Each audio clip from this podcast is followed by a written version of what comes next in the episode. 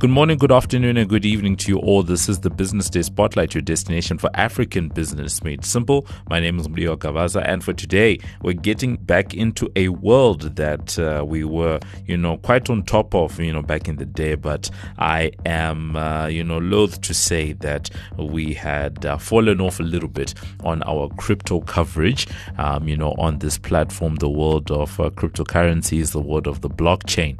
And, I'm hoping that we can get back into, a lot more of, that type of content. So for today, we are going to be chatting to the team from VALR.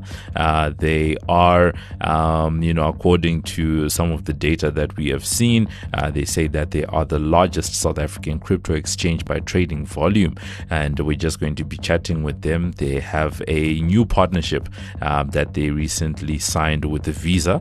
And we're just going to be trying to understand what's going on in the world of crypto, but also at the same time, what this partnership actually means for the ordinary person out there. So to help us to, make sense of it all, we are joined by Farzam Ehsani, who is VALR's co-founder and CEO, and, he's joining us on the line.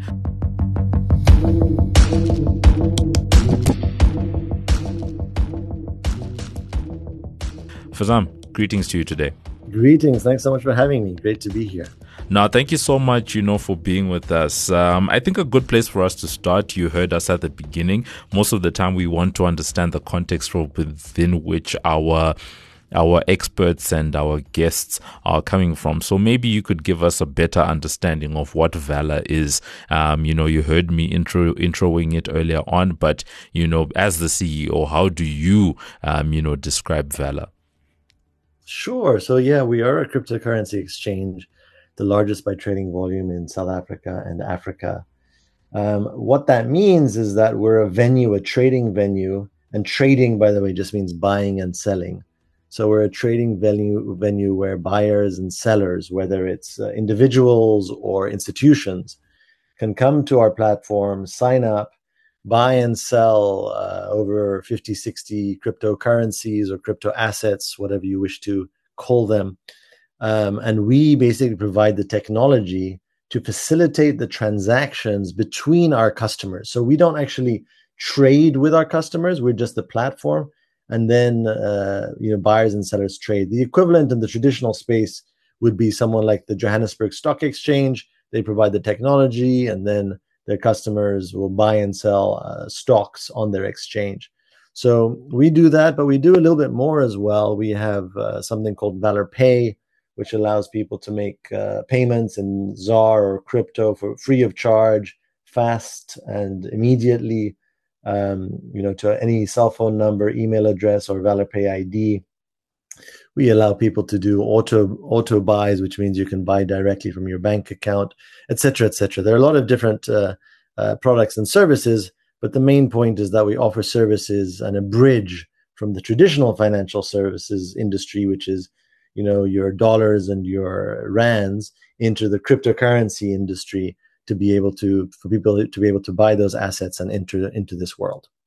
Now, Farzam, one of the reasons why we were quite keen, to chat to you is because, every Friday we try by all means to look at, the state of the economy in South Africa. And over the last couple of weeks, one of the things that we have been getting into quite a bit is where people can actually place their money in the current economy. It's no secret that, things are tough out there for a lot of people. So capital allocation, where to put your money, where to invest is a huge discussion that is being had, from the biggest corporates, the biggest fund managers, all the way right down to the ordinary man on the street. Before we get into, I guess, the news around your partnership with Visa, maybe you could talk to us about how crypto is doing as an asset class right now, and particularly for South Africans, how, what is the market like? Sure. It's a great question. And I think there is a search for yields across the world to see how we can allocate capital. The crypto markets, and I'll talk specifically about Bitcoin because it's easier just to talk about one particular asset rather than making generalizations. And Bitcoin is the largest crypto asset that exists. It accounts for just close to about 50% of the value of all cryptocurrencies in general. And all cryptocurrencies, just for the education of our listeners, is over $1 trillion at the moment. So talking about performance, first of all, it's important to note that this asset class is still in its infancy, which means that there's a lot of volatility still. At its height, the price of Bitcoin went above R1,000,000. Right now, the price is sitting at 558,000 Rand. In dollar terms, it went up to $69,000, and it's sitting around $28,000 at the moment. If you look at returns over the past month, Bitcoin is up 5.9%. If you look at the past 6 months, it's up 7.5%. And if you look at the past year, Bitcoin is up 55%. So those are quite impressive numbers. But you also have to remember that those are the numbers from a year ago, which was close to the low of where we were in the cryptocurrency space. So there has been quite a significant recovery. So if you had bought, obviously, beforehand from $1 million, you'd be down about 45% now. But if you had bought at the bottom, you'd be up close to 60%. So that volatility is incredibly important for people to understand, and that it's also important to always reiterate publicly that cryptocurrencies and crypto assets are not a get-rich-quick scheme. We do not advocate for that. You need to understand the asset class, understand the volatility, understand what type of risk appetite you have to allocate your assets into this asset class. And with all that knowledge, you can make a decision that's informed. All right. It is a very interesting space, what's happening in, cryptocurrencies. And I think later on we can discuss, what the current price levels, mean. I think we're around $28,000 or so, for Bitcoin. Once upon a time, people, thought that we could easily touch 50,000, 500,000. But, who knows where we are in the market right now. But I want to switch over to, I guess, everyday utility, when it comes to cryptocurrency, because, for a long time, people did think of crypto and specifically Bitcoin, in the realm of get rich quick, in the realm of, scams, all of this negativity that, was laden over, cryptocurrencies. But over time, there's a lot more confidence in coming up with a number of different use cases for how, crypto can actually be used. Apart from, as a store of wealth, there was always that debate of, how do we actually make use of this thing? So now that, we're at a point where I think earlier on you said that one of the things that VALR does is, payments, the ability to actually exchange goods and services, through crypto. How is that going, and where does your partnership now with Visa actually fit into that broader strategy? Yeah, that's a great question. I think payments is starting to grow, that is for sure. We have also just announced, before we get into the Visa news, a few weeks ago, we announced the ability of all of our customers to be able to pay for their groceries or anything else at Pick n Pay at 1,500 stores nationwide in South Africa. So that's another kind of milestone in this journey towards making cryptocurrencies more accessible and more available to be able to make payments and day-to-day transactions. The Visa news, which is great news that we announced just a few days ago, is really, Visa is pretty much one of the largest, if not the largest, kind of payments company in the world from the perspective of their reach and their network, across all banks, across all geographies, etc. And so they're very interested, by the way, also in the crypto space. They've been in the crypto space for many years and be doing very innovative things in this space. And so given their payments experience, given our crypto expertise, we thought a strategic partnership would be very helpful in progressing exactly what you're talking about, which is the flow of money, right? Using their network, using our technology. And so there are a couple of areas that we're currently looking at, and more announcements will be made in the future. But the first one is just an issuance of a card for our customers. It's still in its early days. There are others that need to come on board for it to happen, which is, you know, issuing banks, etc.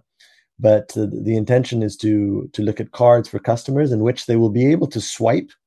It could be a credit card, it could be a debit card, but there could be also rewards in cryptocurrency rather than just points that you would get in at other providers. Then the second thing is looking at just advanced digital payments in general. Visa has a bunch of different options that they use to move money and value around the world. We do too in the cryptocurrency space.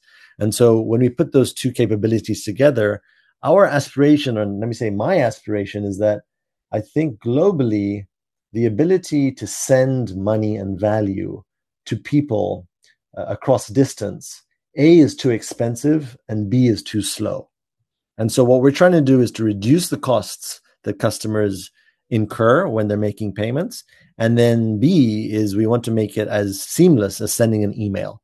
So that partnership is very exciting. We will be making some announcements in the future, but we wanted to just let the world know that our intentions and our strategies are aligned to work together as two players or two big players in our respective industries.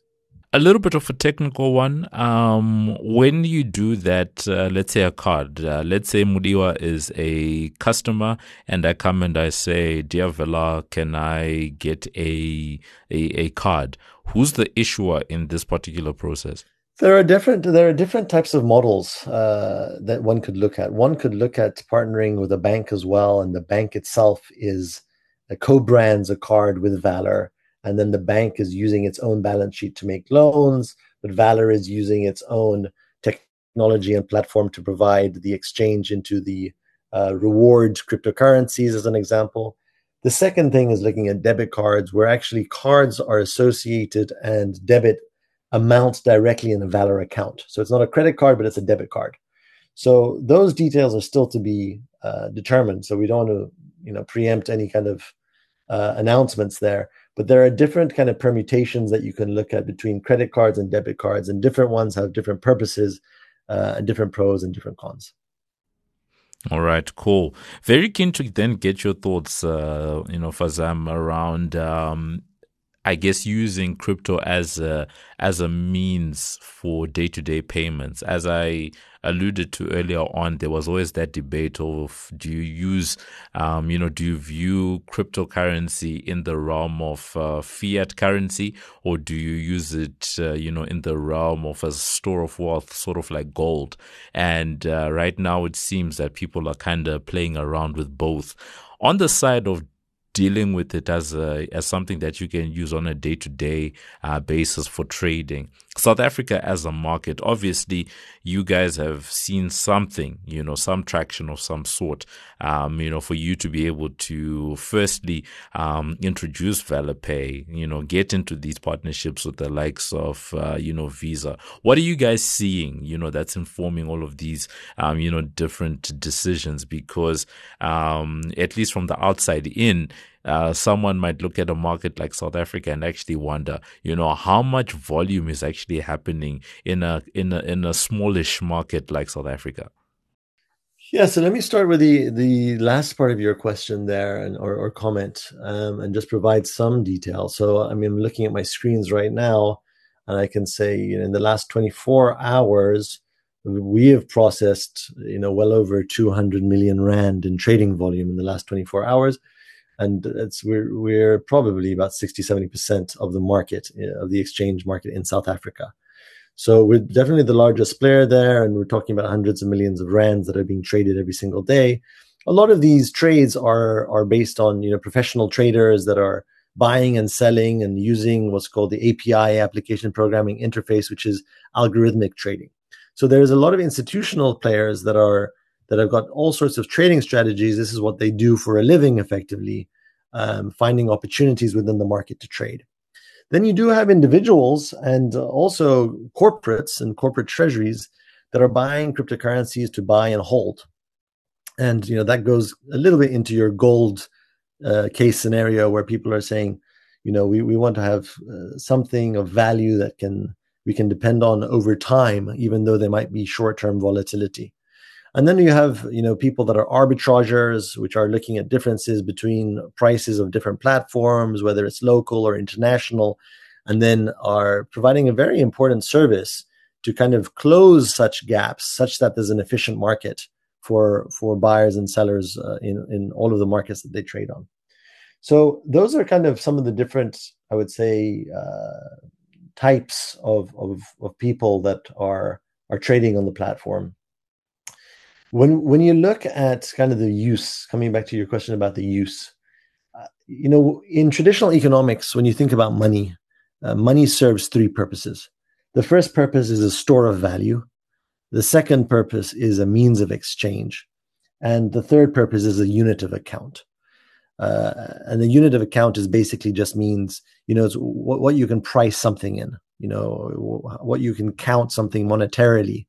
In a common currency that you can kind of, you can say, okay, well, you know, a loaf of bread costs 20 rand and, you know, a car costs, you know, several hundred thousand rand as an example. So if you look at those three different uses for money, I think the world is still in that first use case, which is to say, is this thing a store of value? Right, and if you look at it over its the course of its life, it's obviously appreciated a tremendous amount, but it's been very volatile. And I think if you look at what's going on in the market, which is your largest asset managers in the world that are coming and wanting to list ETFs of Bitcoin ETFs and providing the ability for all of their, you know, thousands or millions of customers globally to be able to access this asset class, I think there's definitely, I think the case that this is not a store of value, I think is slowly dissipating. Right. The second thing about whether it's a means of exchange, yes, Bitcoin is volatile. Yes, you know, Ethereum and the other cryptocurrencies are volatile, and it's very difficult to have a very volatile currency to be used as a means of exchange or a unit of account. But what we've also seen is this concept of stable coins. So you have cryptocurrencies that are backed by fiat currencies like the dollar, and so while they maintain their stability, they can be transferred across, you know, distances or globally much quicker and much cheaper than the traditional financial system. So we're seeing a lot globally, a big pickup of the stablecoin industry, and we're talking about, you know, probably close to $100 billion worth of stablecoins in existence out there that are being traded and being used for different purposes within that stablecoin realm. The unit of account thing is something that will come much further down the line, is my view. We're not at the place in society where we can, you know, price things in Bitcoin and keep it at that price over time because of the volatility. Although people are starting to try to do that, but this is a journey. So across those three aspects of what we can traditionally view as money, I think there's been tremendous amount of progress within the cryptocurrency space on all three. And there certainly has been a lot of progress, like you said. I think about the example that you gave just now. There is a lot of excitement right now around, you know, more and more ETFs, you know, coming on board that are crypto based, you know, just as a way of, I guess, imbuing some confidence in the asset class that seems to be doing, you know, quite a lot to bolster sentiment. I'm also just thinking, you know, around the fact that it does seem to now be a little bit more normalized in the way that people are, I guess, approaching and talking about cryptocurrencies as a whole. So certainly a much better place, you know, to be in. But in that, right, as much as there's all this progress, we do seem to find ourselves in an interesting place of crosswinds. And I'm just keen to get your sense now. The fact that on one side you've got, you know, your formal institutions coming out with, you know, products that are crypto-based. You know, you have the likes of Visa. You know, Visa is a very interesting one to me because I remember we actually had them on this platform once upon a time. It was more than 2 years ago, and at the time they were saying that they were saying that we're not going to get into cryptos ourselves, but we see that there's a huge potential in this market, and we're going to partner. We're going to find ways to make sure that we have some type of adjacency relationship or coexistence with this, because we think that it's huge. So even early on, you could see that there was, I guess, a view that this thing, does have a future, and we seem to be realizing that. But at the same time, some of the scandals do continue to go, because you and I are talking, at the time when Sam Bankman-Fried and FTX are in court right now. And that does something, to sentiment and confidence. So just talk to me about, I guess, those tensions that we have in the market. Huge confidence on one side, but also a couple of things happening, on the other side that may work, to reduce some of that confidence in the market. Great question. So a few days ago, I think 2 days ago, a gentleman by the name of Larry Fink, who is the BlackRock CEO, and they are the largest asset manager in the world. So this individual, Larry Fink, probably is one of the preeminent voices in finance globally. And he came out to say that crypto will play that type of role as a flight to quality. Now, what does that mean for people that don't understand that statement, flight to quality? Generally, when there's turbulence in the financial system globally in the world, I'm not just talking about crypto, I'm just talking about the broader financial system. What you see is that that people or asset managers or financial managers, they basically, there's a flight to quality, which means they put their assets where they think that there's good quality and good ability to store one's value away from the challenges and turbulences that one sees within the world. And so they're trying to preserve their capital, preserve their value. So the fact that Larry Fink comes out to say that crypto is going to be play a role as a flight to quality kind of signifies what some of the largest minds and the biggest names in finance are talking about this asset class, and to say it's still early days, we're heading in that direction. I mean, you got to remember, Mudiwa, this industry was being laughed at just a few years ago, right? Where people thought that this is totally crazy. This is like magic money created on the internet, etc. So that discourse has changed a tremendous amount to start to be at a stage now where the loudest voices in finance, or the most important voices, are actually talking about this as a quality asset. And the other assets, by the way, when people talk about flight to quality, they're talking about, U.S. Treasury bonds, which are probably have been perceived over the last few decades as the most safe asset, as an example. So that discourse has definitely changed. Now, have there been frauds and scams in this space? Absolutely. And unfortunately, the fraudsters and the scamsters are hard at work always, regardless of kind of what industry, whether it's property, whether it's FX, whether it's crypto, mobile money, you name it, right? And so we've had our fair share of fraudsters using the cryptocurrency space and the name of it, because it's new and it's misunderstood and not well understood, to take advantage of people's ignorance. Right. So there are a lot of people that don't understand this space. They think it is a get-rich-quick scheme. Fraudsters are quick to pounce on that. And then, unfortunately, there's damage done to those victims. Then there's also the likes, as we talked about. Obviously, Sam Bankman-Fried is in court right now. The verdict will come out, but there seems to be a lot of indication that there was a lot of inappropriate, let me just leave it at that, inappropriate behavior and inappropriate actions. And if which are true, are completely inappropriate, and that has done a great disservice to our industry, particularly because FTX was an exchange, like VALR is an exchange, and so you have one bad apple here that was kind of with one of the largest exchanges in the world that made some very bad decisions, potentially malicious decisions, potentially just fraudulent decisions. To be determined, in the court case. But that doesn't mean that the rest of the industry is like that. So just a very quick example is, we all know in South Africa what happened with Steinhoff, right? Large corporate, was doing very well, was very valued very high. Obviously, there was a fraud that took place there. The stock crashed, and people lost billions of rands. All right. We don't say because of Steinhoff, stocks do not have any value, or stocks in general are a scam.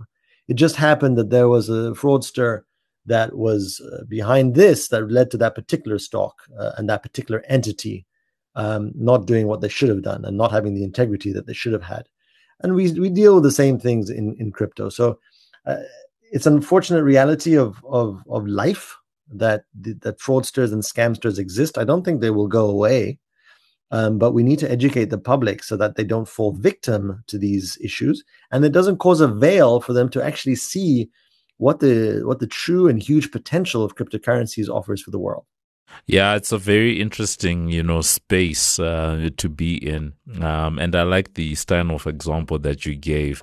Yes, you can have, one or two bad apples, but that's not indicative of, the state of the market as a whole. And hopefully the public is also reading the situation in the same light, because going forward, people are still, grappling with, where do they put their money and all of that. And if we have reached a stage where we're saying that cryptocurrencies are finally mainstream, then people should be working rather to bolster the asset class as a whole, because the more people that you have invested in the space, then the bigger must be the guardrails, or at least the protections, that you put in place to actually make sure that firstly, people's money and wealth is protected in the market. And then secondly, to make sure that confidence is upheld, because at the end of the day, it's confidence and perception,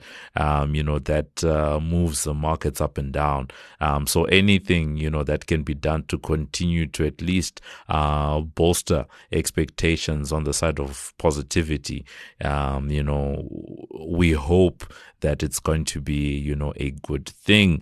Farzam, before we let you go, your outlook just around your sector. What are you looking at? What's exciting you? Are you, part of the band camp that thinks that Bitcoin will reach 500,000? Are there any other coins that you are particularly interested in? What are you keeping an eye on, or what do you think others should be keeping an eye on? Sure. Yeah, I think it's a very exciting time for the world in the cryptocurrency space. It's also a very sad time for the world, given all the conflicts that are happening in the world. So I think the world is in a state of tremendous change and tremendous flux. And what that means is, I always say, you can't look at cryptocurrencies in isolation, and this cryptocurrency asset class in isolation. You always have to juxtapose it against the traditional financial system. And I think the traditional financial system has a lot of skeletons in the closet. And I think we will see over the next few years, as we have seen in the last few years, where central banks are going to be put to work, and it's going to be difficult to keep fighting inflation. And we're going to have conflicts that require more money. And I'm hoping that those conflicts get resolved sooner rather than later, by the way. But the reason that I bring all of this up is that we view ourselves at VALR as helping to build a financial system that recognizes the oneness of the human race. So we're here actually to build a step change in our system. So when you talk about kind of what my views are about the price and the future, quite frankly, I think there will come a time, potentially in my lifetime, that the US dollar does not even exist. That currencies that are associated with the nation state are a thing of the past. 100 years ago, currencies weren't associated with the nation state. They were actually issued by individual banks. Now the concept of individual banks issuing their own currency is a crazy notion, but that's how the world used to be. And I think in the future, we'll look back to say, wow, countries used to actually issue their own currency. That is a crazy notion. And if that is indeed a crazy notion, and an asset class like crypto assets becomes much more mainstream so that it is a store of value, a means of exchange, a unit of account, then we're not even talking about in time a $500,000 price. It's going to be even much higher than that, in time. So that's kind of, I'll leave you with that, or just some food for thought. I do just want to I think it's always important that there's a lot of volatility. And what I always say, I do not give financial advice. I'm not licensed to do so. But my opinion is the fact that, despite my views, if one doesn't have enough money to lose, like if you there's a certain amount of money that you're not willing to lose, it is very risky to put it into the cryptocurrency space because of the volatility. So I'm definitely not advocating that everybody should say, oh, this is the next thing and let's put all our money into it. That's not what I'm saying. I'm talking about a macroeconomic phenomenon that says over time, it is it's very inconceivable to me to see how cryptocurrencies and Bitcoin cannot soar in value given the constraint of supply and what I see will be a tremendous amount of demand in the future. Well, on that very honest bombshell, that's where we end off today's conversation. Really appreciate, some of the views for today. Great conversation, just getting a view of what cryptocurrency is looking like as an asset class and, the type of activity that we are seeing in the South African market and also the utility that is now being derived on a day-to-day basis, albeit movement from the spectrum of it just being a store of value, but also now having some utility as a medium of exchange. But one of the things that Farzam is just mentioning at the moment, and I guess admitting to, is the fact that because of the volatility that's characterized cryptocurrencies as a whole, we have not yet evolved to a place where we can reliably, use crypto, particularly the likes of Bitcoin, as a unit of account. Basically, how pricing something against cryptocurrencies. So going forward, it will be interesting to see does the market mellow out and we see a little bit more stability, or do we continue to have a market that is characterized by that volatility going forward, and also the use cases that people will be having, from a medium of exchange point of view. How is that discussion going to evolve? Obviously, you're seeing big fund managers. I think the rise of the ETFs, the fact that the likes of Larry Fink are backing cryptocurrencies is going to do a lot to imbue that confidence, in the market. And we'll be waiting to see what that means and how others are going to take, that precedence and apply it to themselves, particularly when you look at the institutional fund managers and that type of thing.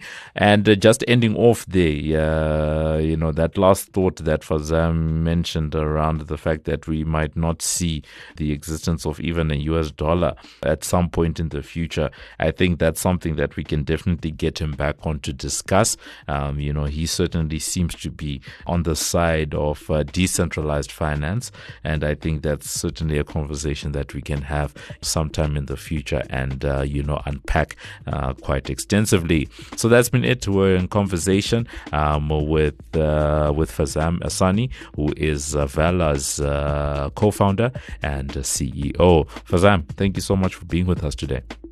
Great pleasure. I look forward to our future chats.